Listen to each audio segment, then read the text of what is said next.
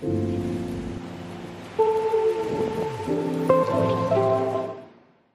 Hey, soul friends, welcome to Your Soul, a podcast and soul talk by Yaz. I'm so grateful that you're here today to listen to this powerful soul talk. She is a Latina fashion and content creator based in New Jersey. She is the founder of hashtag style not size and hashtag because it's my body, which are both body positive campaigns to empower and inspire people of all shapes and sizes. The message that I hope you get from this is hope to know that recovery is possible. And no matter what your journey looks like, know that there are people out there that can resonate and understand where you are coming from. So sit back, relax, and hang out with Denise and I as we talk about our journey through agoraphobia and panic disorder. Thank you so much for being on the Soul Talks podcast. This mm-hmm. is a big step to share your story and share your truth and help so many others that are living with agoraphobia and panic disorder. Um, mm-hmm. Before we started recording, I was actually telling Denise about how when you go to your social media and you see how many followers you have and the content that you have, where you know you're sharing your fashion, how you express yourself through your clothes, and being so empowering and showing how you can really just be yourself and express yourself like you would never think that you struggle with agoraphobia and panic disorder and i want to highlight that because a lot of times on social media we think that what we see is that's it right? We don't realize that people are so much more than what they put on social media. You know, I've had people tell me like, "How do you have agoraphobia and panic disorder when you're here having a whole podcast and like talking and. So like with your personality big?" And I'm like, "Well, that's not all of me. You know, it's a big part of me." But um, I want to talk a little bit about your story and you know your healing journey and what's gotten you to this point. So I'm 31, but I started mm-hmm. dealing with panic disorder and agoraphobia at the age of I've been in this cycle for a pretty long time. Um, I had my first panic attack in high school, and that led me to um, be homeschooled because hmm. at the time there weren't that many resources for panic disorder and agoraphobia. And mm-hmm. when I had my first panic attack, I was like, I didn't even know it was a panic attack. You know, no one told, oh, you're having a panic attack. So, um, you know, I ended up falling into like this really dark um, cycle and um you know i was basically kind of like dealing with it on my own and although my mom and my dad and my family they were so supportive they just didn't mm-hmm. really know how to help me and i think that was like the hard part um because i didn't even know how to help myself you know and mm-hmm. so i think that um after going through like so many doctors and um and doing all kinds of tests i mean i, I think i did I've did like I've done like every single test that I could have done um, for everything to come out fine, mm-hmm. and you know just never kind of figuring out what was wrong. And so eventually I ended up at one doctor, and you know he told me he's like, look, I think you just have like a severe case of anxiety, and I'm just mm. I doubt it's anxiety because I mean I've heard of anxiety, but what I'm feeling just seems definitely not like anything near anxiety because I mean it, it, got to the point where I couldn't leave my house. So I was like, okay, crap. So um, they ended up prescribing me a medica- you know medication, Lexapro, which I took and um, changed my life. Um, you know, I got back to my old self and um, I went back to school and I got a job and I was traveling again and I was just like living my life and I knew that I wanted so I actually went to school for um, for psychology. Interesting, mm-hmm. but like my life has nothing to do with psychology. It's like I literally it's just fashion, but it was just the way everything happened. It, like I I graduated with a degree in psychology and I was working, but then around that time I was also like into fashion, and so I started I started to upload um, fashion content, which then kind of got me to where I am now, and it's definitely been a success. Um, as for that, around the age of, hmm, I would say like the age of like 23, 24, mm-hmm. um, I relapsed. Um, okay. I mm-hmm. because the medication had stopped working. Um, mm-hmm. Especially because I was on it for so many years. And um, I think that my body was just like, okay, like it was mm. used to it. And I fell back into the cycle. Around the time that I did fall back into the cycle, I was living with my partner Mm-hmm. And um, he's been very supportive and, um, you know, very helpful. But time went by and I started to realize that like my condition just kept getting worse and worse mm-hmm. and worse until I was just like, okay, now I'm like battling between, you know, my disorder, but then also like my career. You know, I have to like work even harder to mm-hmm. be able to produce the best content that I can. And you know, a lot of the times I had to travel to um, to New York um, for mm-hmm. photo shoots or for meetings or for events, and it was getting really hard um, yeah. for me to start even going to those events. So it definitely became challenging. Um, and now, um, at the age of 31, um, I'm still agoraphobic and mm-hmm. I still deal with panic disorder. Mm, but now the way I look at it is completely different. Mm-hmm. So um, back then, growing up, I didn't know that you know panic attacks were not dangerous. You know, no one ever mm-hmm. told me that. No one ever told me. Just so you know, like that panic attack that you're having, I know it's like uncomfortable, but it's not going to kill you. No one ever told me that. You see, my whole life I was living thinking that I had to stop the panic attack. Yes, resistance. And, yeah, yeah. I that's what I thought, but no one like, and that's the thing. I feel like the you know like the healthcare like they don't they don't talk to you about that stuff. And where mm. I really started to get help was on social media, which I think it's like kind of sad because it's like why weren't you know um, doctors able to help me before? Yeah, and it's so, so I, true. Yeah, I've been coming across like people like you and other people um, mentorships and like I don't know if you follow um, uh, the Anxious Truth podcast. Yes. Uh-huh. And you know all of these people, and I was just like, wait, what? That was mm-hmm. that was the way to to recover all along, and I didn't know that. So I'm just kind of like, it took so many years for me to mm-hmm. learn that, and now I'm in the process of recovering the correct way. Um, mm. and that's where I'm at now. when doctors tell you, like, oh, it's just anxiety, we can't help you, it leaves you as the patient and as the person suffering feeling like, well, there must be something really wrong with me because I feel these symptoms. One, I can't live my life. Two, I'm having these panic attacks that keep on happening. And you're here telling me that nothing is wrong with me. And that creates a lot of like also anger with like medical doctors and stuff because it's a real thing that can debilitate you to the point to where you don't live your life. And that's what agoraphobia is. It's like when panic disorder, and I didn't know this either. So I was diagnosed with panic disorder in high school right? Mm-hmm. But I didn't know that at one point it could develop into agoraphobia. I didn't know agoraphobia existed. Same. I really, yeah, I didn't. I was, and this is the thing in high school, and I know for you, you also said there was a time where you were like traveling and you were feeling better and you were out there. That's what I was doing. I was doing whatever I wanted. Like everything was great, everything was perfect. But then there came a point to where it started to get so bad, and the same answer was the same answer you got was like, no, it's just your anxiety. And it's like, but how? Like, there are people like you and I at some point to where you get housebound. It's hard for you to even leave your house, and no one fully understands how debilitating and how dehumanizing that can feel at times. You know, you you do feel less than, even though you know, like in your heart, that that doesn't change who you are you know? Right. so i want to bring that point up because you were talking about it earlier that just because i have agoraphobia and panic disorder doesn't mean that i have social anxiety doesn't mean that i don't like talking to people you know? So yeah. what would you say like who are you if you were to remove the agoraphobia and panic disorder? Because that's just a part of something that we struggle with but that's not all of us right? Yeah, so you know i like to ask myself the question of like okay if i didn't have this what would I be doing? Because that's our true essence, you right. know? Yeah. So, what do you feel like that is for you?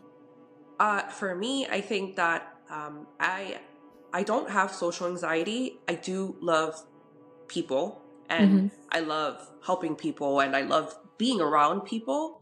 Mm-hmm. Um, but then you know, I also have my times where I like do like my alone time, where I like you know kind of just like binge on Netflix and just like kind of remove myself from the world. Yeah. Um, and I think that a lot of people, um, especially like in the um, like in my family, you know, they would think like, oh, I guess you know Denise doesn't like being around people, but they didn't mm-hmm. understand that it was the whole agoraphobia thing that was kind of getting in the way.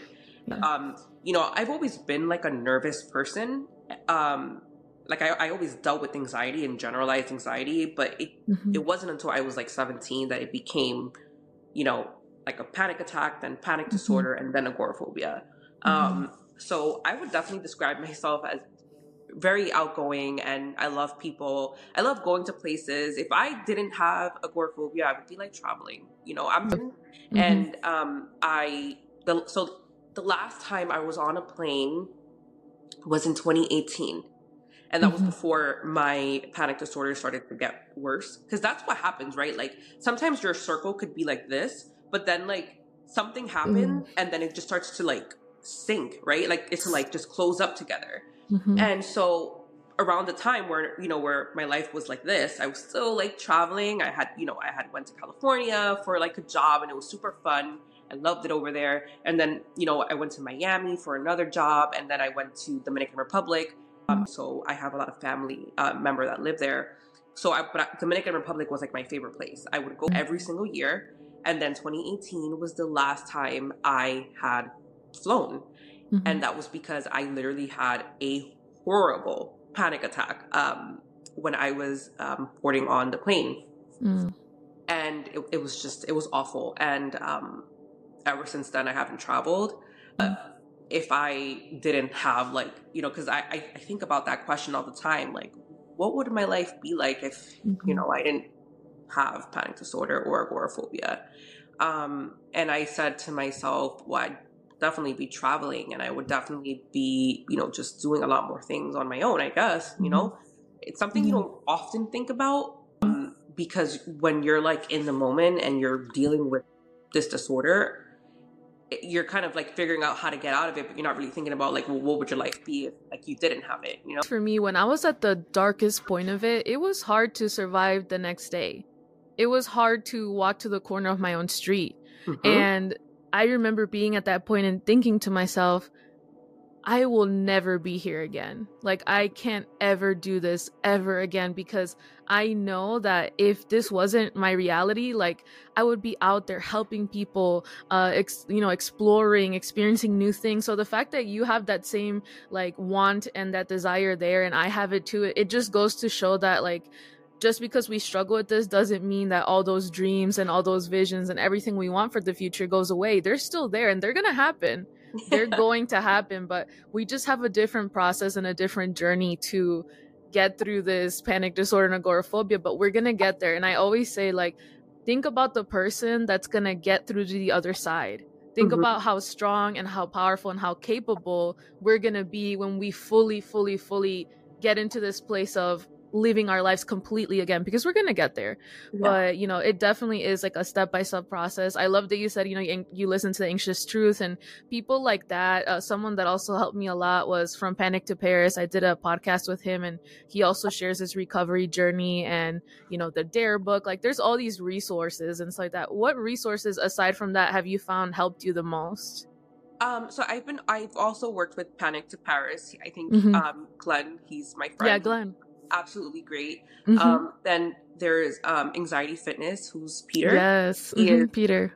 Absolutely amazing, and mm-hmm. I've been seeing his recovery journey, and I'm just so happy for him. I'm so and happy for him too. He, I saw the plane video. I was watching that. That made me so nervous. It did. Seeing it, and I was like, I know I'm gonna do that one day, but like just watching it, you know, for the anticipatory anxiety when you book a flight. Yeah, I, I think honestly that's probably the moment that I'm dreading the most is when mm. I book my first flight to go mm-hmm. on a plane.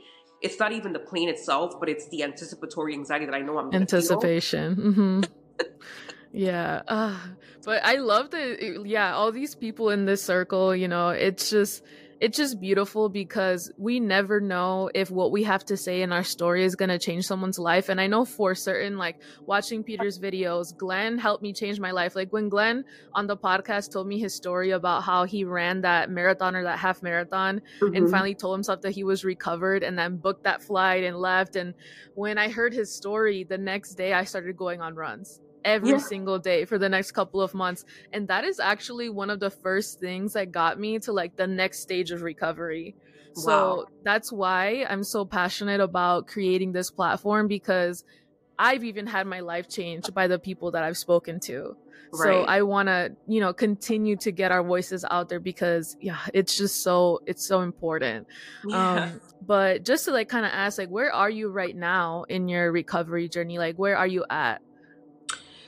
Um, so as of right now, um,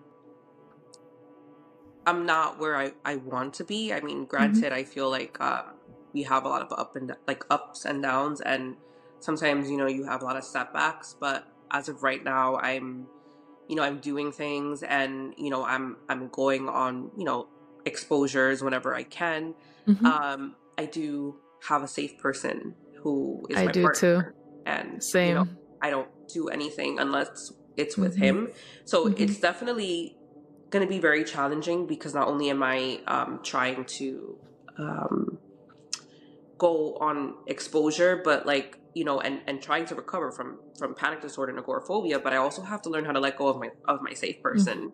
Yeah. Um, mm-hmm. And so I am going to be working with um, with this new um, therapist. Her name is Paige. Okay. Mm-hmm. And um, we are going to start doing interoceptive exposure therapy, mm-hmm. which I have never done before. And okay. um, and then I started taking a new medication, which is how I was, um, which is how I ended on your page mm-hmm. because I um I, I it was Zoloft and I had, okay. Mm-hmm. I looked on TikTok to see like if I can find oh. any other oh. Zoloft and okay. came across your video and um, I remember in the video you were taking your first pill and you're like, this is it. You know, this Oh, yeah, the one in the car. Yes, mm-hmm. yes. And um, that's how I came across your page. And I'm like, okay, mm-hmm. I, I just knew I had to follow you. You were super inspiring. And because I was super scared to start the mm-hmm. And when you took it, I'm just like, you know what? I'm just, I'm just gonna take it. I'm just gonna take it. yeah, Dude, I was terrified too. Trust me, I was so scared, and that's why I was making those videos because you know at that time, like I was at my rock bottom, and I needed to try something different, you know. And I finally was like, you know, I've always been against medication, but it's time. I need to try something. And I will tell you, um, how long have you been on it now? I've been on it for three weeks. Okay, three weeks. Okay, that's that's great. I would say that after the third or fourth week, I started to feel a little bit better, a little bit better, a little bit better. Like, yeah, it genuinely did help me. I think that it's something that I did need on this journey to like help me get to a better place. And actually, recently, um, this last week actually um i got a dosage increase. So now i'm like dealing with that like getting used to a new dosage because that takes another week two weeks three weeks to get yeah. used to. But um yeah. oh i'm so God. happy for you that like you decided to try it and hopefully it does help you and continue to help you um get to that next stage of your recovery journey too. oh um yeah. I, so when i first took zoloft like the first week was mm-hmm I was like, I felt more anxious than I felt yes. before I started even taking the medication. And I was like mm-hmm. talking to my doctor. I'm like, wait, I don't know if this is gonna work.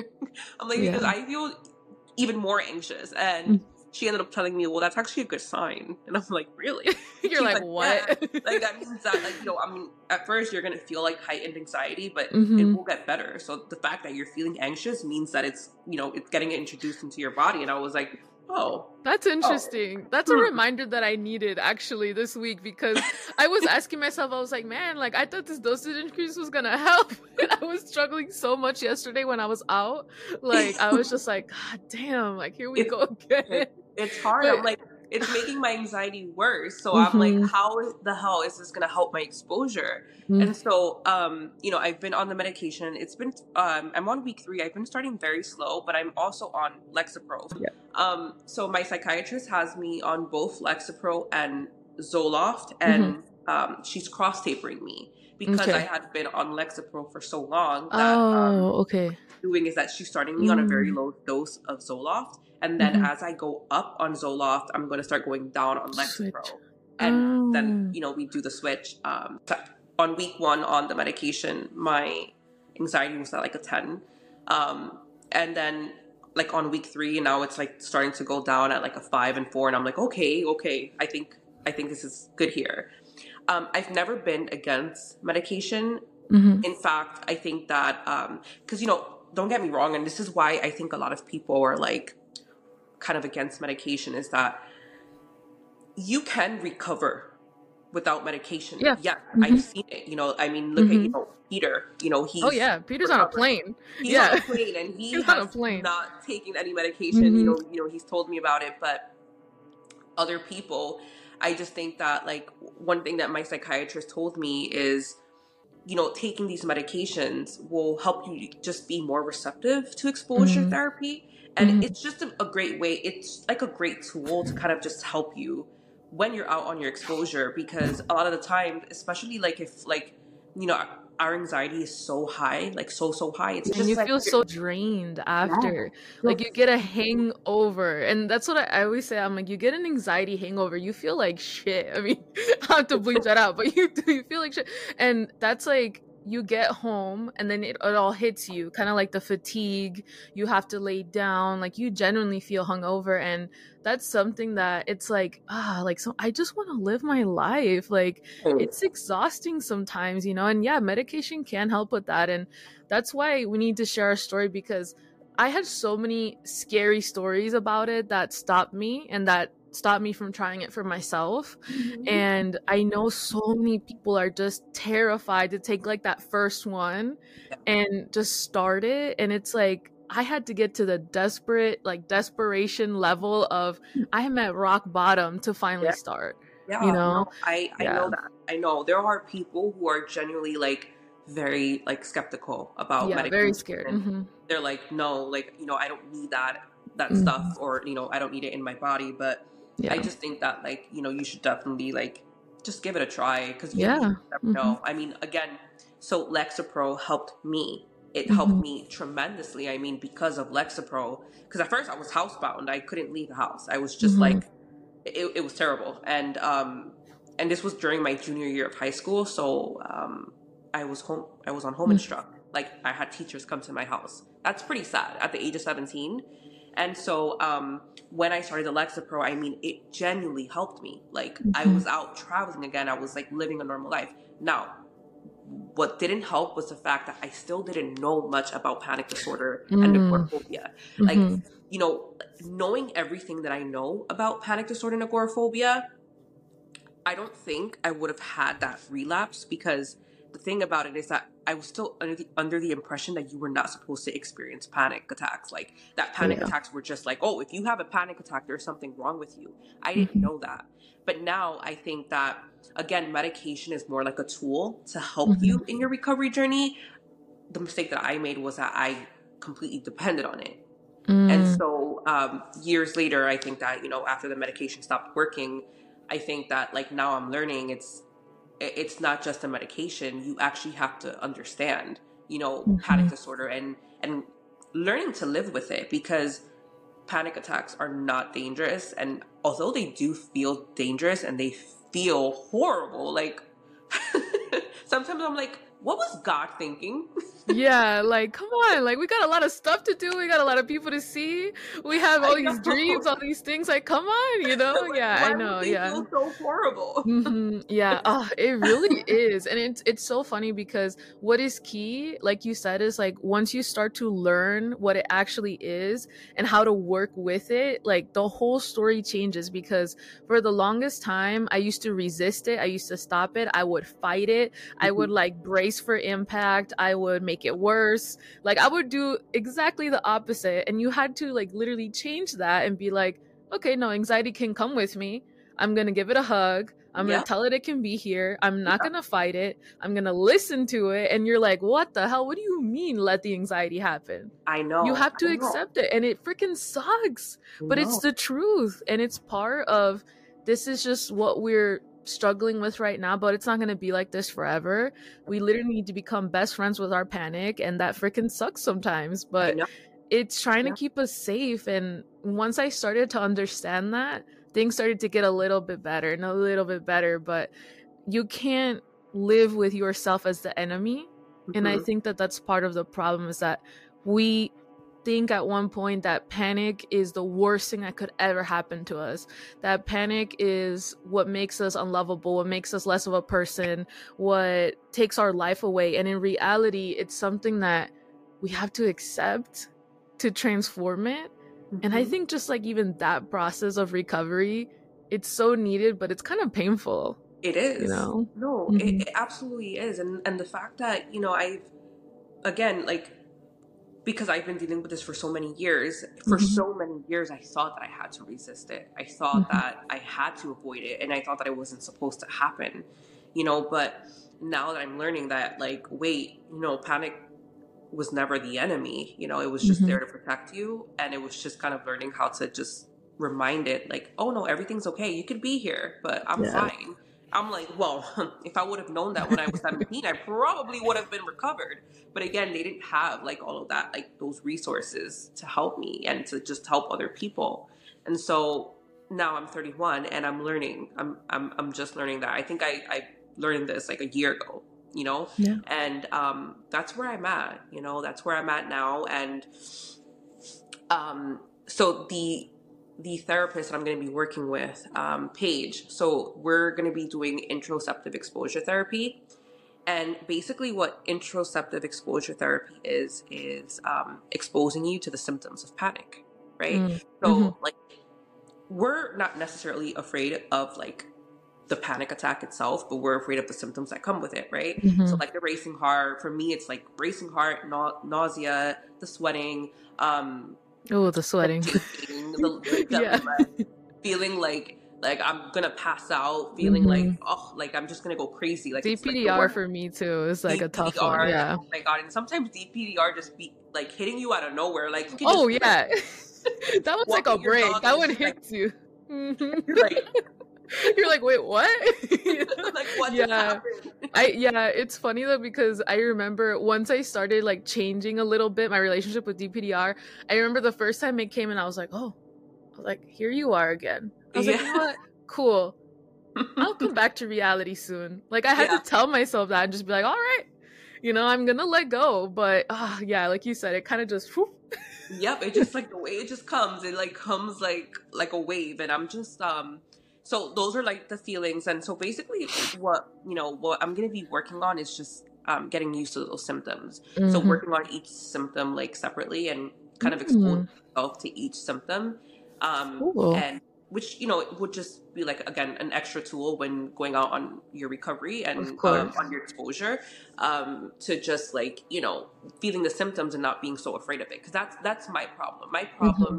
You know is because that's the thing everyone's problem is different like some people Yeah. can be afraid to to drive because they're Mhm. afraid that they're going to get into a car accident or afraid that they're going to have DPDR and they're going to lose control right Yeah. but you know for me it's it's more like the symptoms you know and i think that once i'm able to kind of like understand the symptoms and like really feel them and kind of like stop being so afraid of them i think that's literally like the key the key to recovery It is. yeah, no, it definitely is. And I think it's the key for a lot of us because when we resist the actual symptom, that's what triggers the rest of the response. So if we start to take the power away from that first symptom, that's really where it starts. And I notice that times when I have a harder time, it's because I stopped the first symptom. It's because I resisted feeling weird. It's Right. because I started to feel tense and I made it worse and I like Yeah. tensed up more Tense you up know more. Yeah. yeah you tense up more so definitely that first wave of symptoms it's all about changing the story with it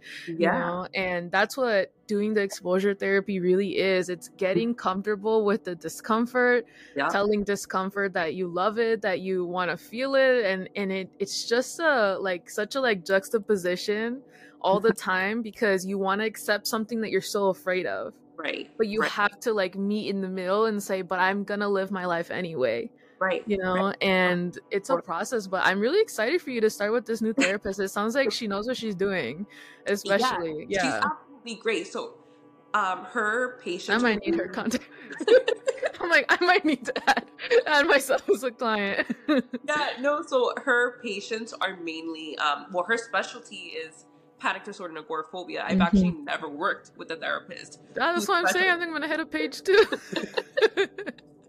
She's amazing. And so the way I actually met Paige, it was so weird. Like, because she's actually in, I believe she's in Chicago. But oh it- is she oh Yeah. even better it was so weird the way it Mhm. happened. So, you know, I'm a frequent um, Reddit user and I'm always posting on the agoraphobia and the panic disorder and I'm always asking oh questions. cool uh-huh And I'm always just like posting things. I'm just like, oh. and um, I think I had asked a question about um, exposure and I Mhm. think it was using benzos and stuff like that. And um, she responded to my post and she's like, hey, Mm. licensed therapist here. I just want to say, and then she like wrote this long thing and I was just like, oh, okay. okay. and I had checked her out, and you know, she was like, you know, she makes YouTube videos, and like, you know, she's like a therapist, and literally her specialty is panic disorder and agoraphobia. And I was like, wow. I'm like, where were you when I was dealing with this? Yeah. so, um, so that happened, and then, um, I would say like four or five days later, I go on TikTok and I'm like scrolling through TikTok and I came across this like one video of this guy talking about like exposure therapy, and I was mm-hmm. like, oh, but then he mentioned interoceptive exposure therapy, and I'm like, what's mm. that? So of course I go on Google and I'm like interoceptive exposure therapy, and her video pops up, and I was oh, just wow. like, of the same, uh, you know, of Paige who had literally just responded to my post, um, like a, like four days ago on Reddit, and I'm like, whoa, what's going on here? Like, how is that even possible? So I contacted her. I'm like, look I was sent to you twice. I think that this wow. is like, hell yeah, it's a message. Yeah, message you're like Paige, you are meant to help my panic. yes, exactly. I was like, you know what, Paige? Um, I think it's time for us to work. And she's like, um, she's amazing. She's absolutely amazing. And at the time, she wasn't. ex- Um, she wasn't. Yeah, clients.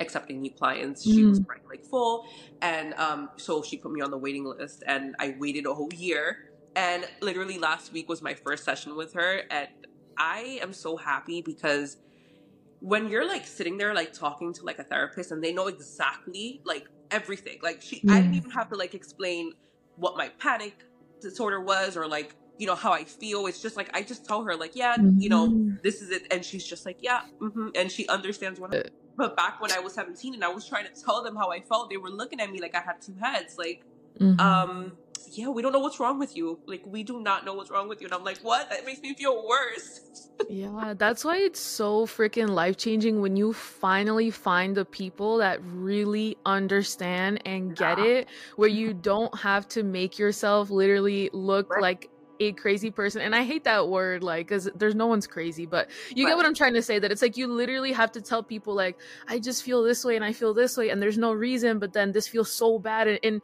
sometimes you don't even have the words for it because right. it just feels so like not normal mm-hmm. and people want to look at you and think but what do you mean and they don't get it so yeah when you finally find that person oh especially that's a therapist that can actually help you that right. gets it that is life changing it is it, mm-hmm. life changing and i think that um you know i remember uh, just before when you were saying um trying to explain to people how you feel imagine being like 17 years old and mm-hmm. trying to explain to my dominican mom who oh, barely oh, yeah. speaks english and trying to explain to my mom the DPDR that I was having. She was just like, "What?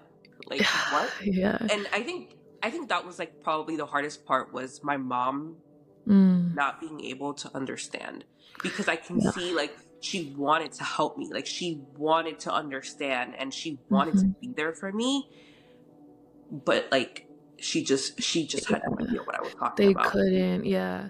I think within like especially like I know yours and I experiences we can connect in that sense because you know I'm also Latina I'm Colombian and you know a lot of times in Latino families it's believed that like anything with mental health is just that you have to pray more that you have to believe in God more and that's usually the response because mental health isn't seen as a real thing. So when you try to explain to your parents that you have a panic attack they don't understand. They think well oh well you're gonna be fine like just be okay with it and no it's gonna it, it's gonna go away and they don't seem to fully grasp it and it took me a long time to get my parents to the point to where they kind of understood but right. i also had to let go of the idea of that maybe they won't ever fully understand you know because that's in and of itself of trying to make everyone understand we start to get like waste our own energy because we want our loved ones to understand that's normal that's natural but sometimes if you've never experienced this reality it's really hard to explain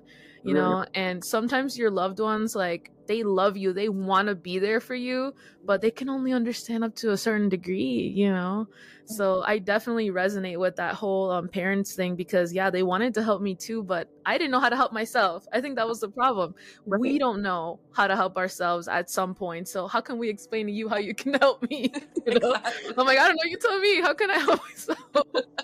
You know like i think mm-hmm. i remember one time my mom um she brought like this lady to pray and um mm.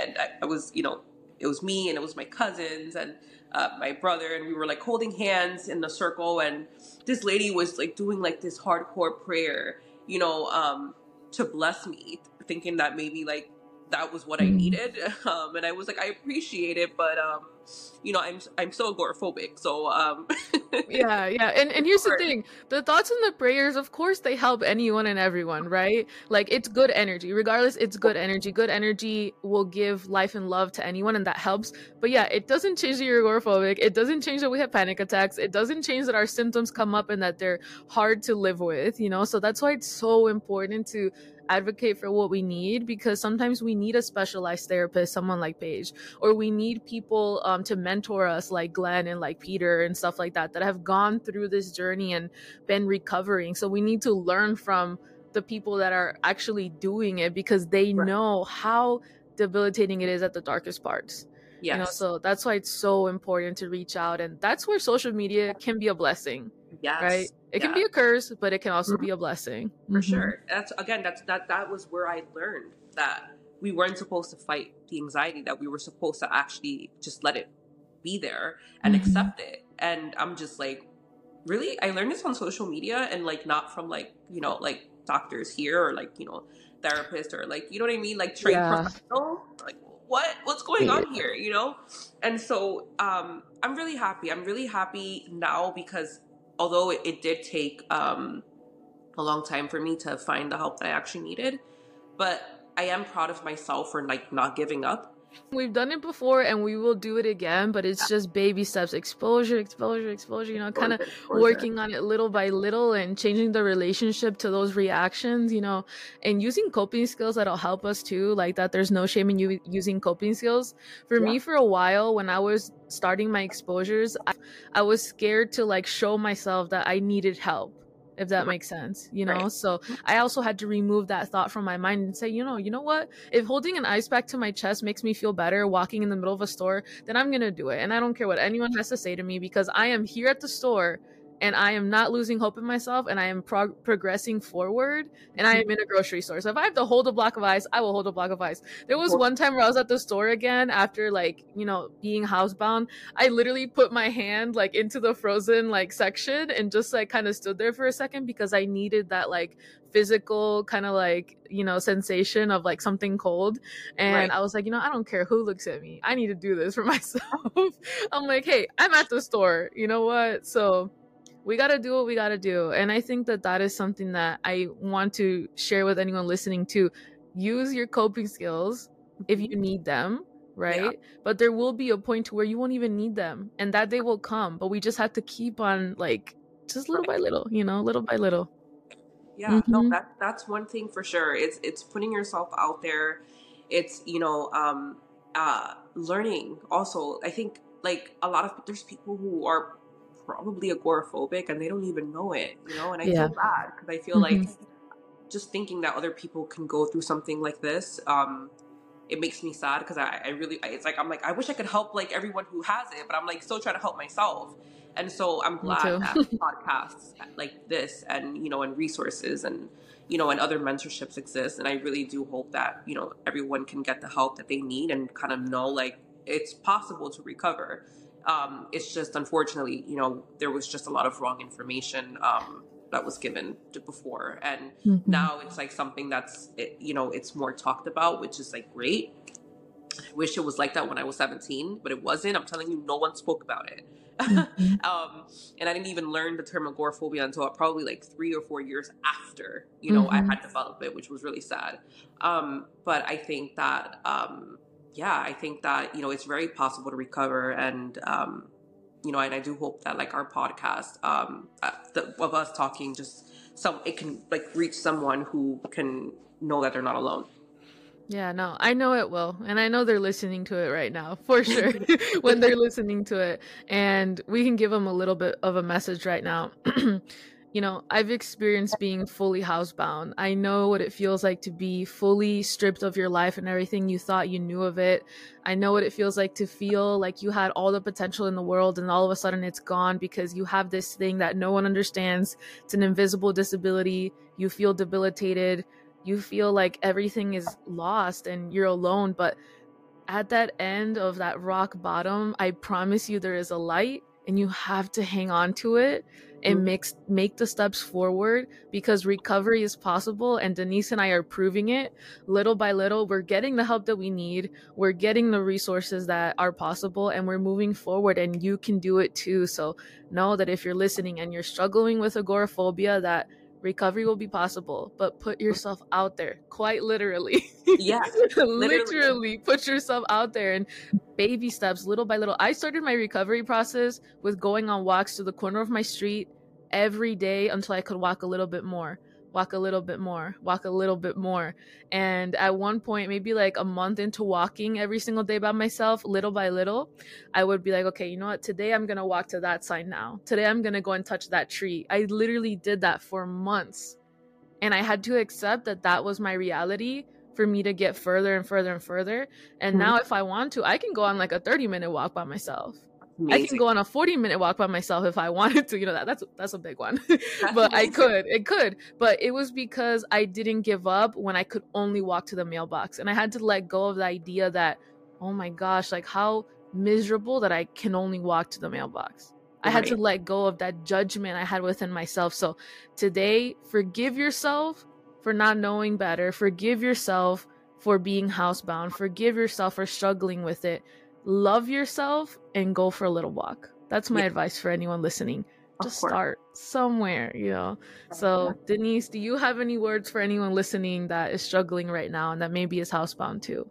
Yeah, no, I would say that you are not alone um, and that, you know, it can get better and it will get better. And um, don't lose hope because um, that is one thing, um, especially in my recovery journey, that um, that I think I, I still had that I'm, I'm grateful for having is that although like I kept having setbacks over and over and over again and not understanding and not being able to do the things that I wanted, I was still able to hold, to grasp that little bit of hope that I had left. Mm-hmm. And I mm-hmm. just never let go of it. Like I never, like I just held on to it for my dear life. And yeah you know, because of that, I've been meeting a lot of amazing people like yourself and and Paige and Glenn mm-hmm. and Peter from Anxiety Fitness. Like I'm I'm I'm and I'm now finally understanding like there is light at the end of the tunnel. You know, the mm-hmm. help was always there, you know, and it's it's now just finding it and and and now doing it, you know. And so um if you're dealing with this, you're not alone and um you will get the help you need. Yeah, you will. You will. 100%. I will also tag um, these other people like in the description so y'all could follow them like Peter Glenn and Anxiety. Um, wait, what is um the the anxious truth? Is that the handle? Yeah, yeah okay, the anxious truth. And yeah, I'm gonna. It was someone I just. Oh yeah. Mm-hmm yeah, I have his books. Yeah, I will link them in the in this description of this podcast just so that y'all could see all these other creators that are also sharing the true steps of recovery and what life is like, and have a lot of actual real resources on how to help. So just know that help is out there, but you also have to look for it, and you will find it, and that's why you came across this podcast. So also that's that's why you found it. So I do want to mention yeah. um, "Bye Bye Panic" by mm-hmm. Um, yeah he's also great. He's I also, also yeah.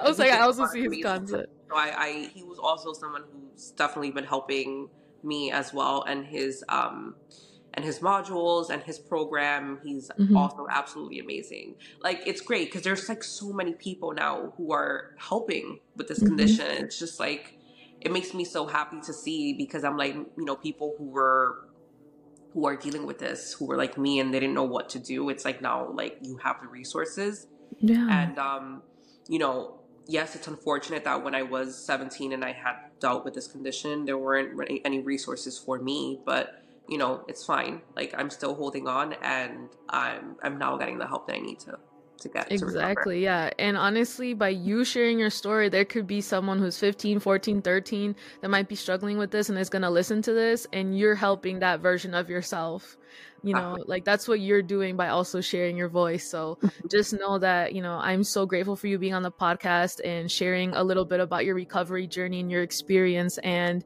thank you so much and that's why it's so important to remember that we're stronger together you yeah. know using our voice and advocating for our stories is so important because just like all those other creators we talked about like have helped us that's why we're truly stronger together because look at how much they've helped you. They have helped me so much too to know that i'm not alone because when i was struggling at the darkest part i was like there is no way anyone else. Like like there is. I know they're there. I know that there's other people who have this but where are they right? So i also had to look for them you know? Yeah. so yeah we're here. We're here and we're yeah. recovering mm-hmm. and we're also rooting for you and we're sending you so much healing so much love and so much positive vibes and you're gonna get through this and denise thank you so much for being here i want people to know where to find you and support you can you share your social media handles so that people can follow you yes of course um, denise um, mercedes um, you can find me there i share a lot about fashion and you know embracing your body and just loving yourself the way you are Love it. Yes. Please go follow Denise. Please, please, please. Well, thank you everyone for being here and for listening to this Soul Talks. Until next time. Having these conversations proves that we are truly stronger together. We are not alone on this journey, and I know that sometimes it can be tough, but that is why we need to open the door and have these soul talks. Thank you so much for being here. Until next time.